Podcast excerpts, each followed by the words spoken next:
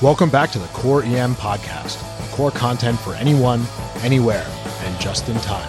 This is the official podcast of the NYU Bellevue EM residency program. This week is part two of gallbladder diseases, and here we're going to drop into acute cholangitis. Cholangitis is acute bacterial infection of the bile ducts resulting from common bile duct obstruction. You may also hear it called ascending cholangitis. Much like in cholecystitis, this all starts with the common bile duct developing an obstruction. That obstruction may be incomplete, which is more common, or it can be a complete obstruction. There are many causes here, but the most common are going to be gallstones again, but malignancy, benign strictures, or even iatrogenic from something like an ERCP can be the cause. The elevated intraluminal pressure in the gallbladder leads to translocation of bacteria. That bacteria may gain access either via the lymphatics, the portal venous blood, or retrograde from the duodenum. The most common pathogens that we're going to see are E. coli, Klebsiella, Streptococcus, Enterobacter, and Pseudomonas. Rarely, at least in the US, you can see this caused by HIV AIDS as well as parasitic infections like Ascaris.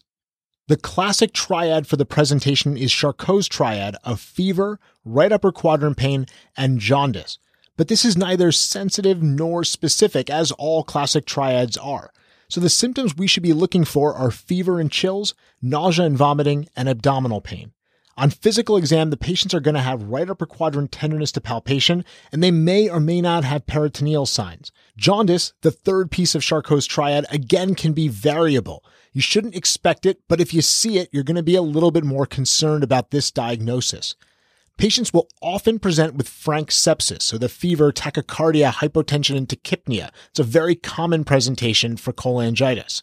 While rare, it's also important to recognize Reynolds pentad, which is Charcot's triad, the fever, right upper quadrant pain, and jaundice, with the addition of sepsis and altered mental status. So again, they can have a variable presentation, much like what we see in cholecystitis, but these patients tend to be a little sicker than the group that comes in with cholecystitis. Once again, like with cholecystitis, and you're probably sensing a theme here, diagnostics are less than perfect. Cholangitis is a clinical diagnosis. There are no diagnostic tests that absolutely clinches or rules out the disease. But there are some laboratory tests that we're going to be looking for that can maybe help us. Again, nothing that's perfectly sensitive or specific, but we're going to look for these anyway. An elevated white blood count is common, but if they're severely infected, they may actually have a depressed white count. A hepatic panel will show elevated aminotransferases, so the ALT and AST will be elevated. You'll see an elevated ALK phos, and you may or may not see hyperbilirubinemia. Getting a serum lipase can also be helpful because some patients will get concomitant pancreatitis.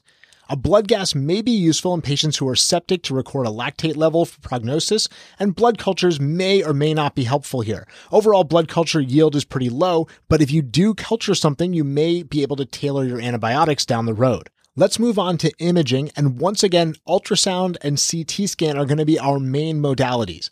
Imaging can be helpful in supporting the diagnosis and it can aid in identifying the cause many patients will have concomitant acute cholecystitis, and that may be what led to the cholangitis. The imaging is going to help us in finding that. With ultrasound, the common findings are going to be intrahepatic biliary duct dilatation, thickening of the bile duct in the walls, as well as obstructing gallstones. You can see concomitant cholecystitis, and as a reminder, the main sonographic findings for that are going to be gallstones, gallbladder wall thickening greater than or equal to 3 millimeters, pericholecystic fluid, and a sonographic Murphy sign. Gallstones plus a sonographic Murphy sign is the classic dyad that you see with the ultrasound findings of cholecystitis. While ultrasound can be helpful, it is not highly sensitive for diagnosing choledocholithiasis. It can often miss stones in the distal common bile duct. It can, though, be useful in distinguishing between intrahepatic and extrahepatic obstruction. Well, if ultrasound's not quite going to cut it, let's move on to CT. The classic findings here are a non homogeneous liver enhancement during the arterial phase. You can also identify dilated intra and extrahepatic ducts. Gallstones, although poorly visualized, may be present on CT scan, but overall the findings here are non-specific. The nice thing about CT scan is that it can identify other pathologies as the cause for abdominal pain, as well as complications from cholangitis, so things like perforation or abscesses. If ultrasound and CT are both not cutting it, what else is at our disposal? Well, we can use nuclear scintigraphy, and that's more sensitive than ultrasound in identifying early obstruction, but may not always be available. endoscopic retrograde cholangiopancreatography, or ERCP, is going to be the diagnostic modality of choice if you can get it done. And ERCP can be both diagnostic as well as therapeutic, as the person who's operating the endoscope can remove an obstructing stone, they can biopsy a mass, they can culture the bile, or even decompress or place a stent.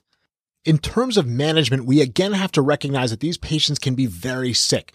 We can see unstable patients due to sepsis or even septic shock, and those patients have to be resuscitated aggressively.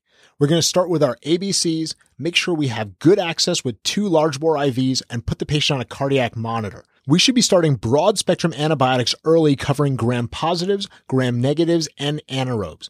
Some common regimens include piperacillin tazobactam, imipenem or meropenem, or ampicillin sulbactam plus metronidazole.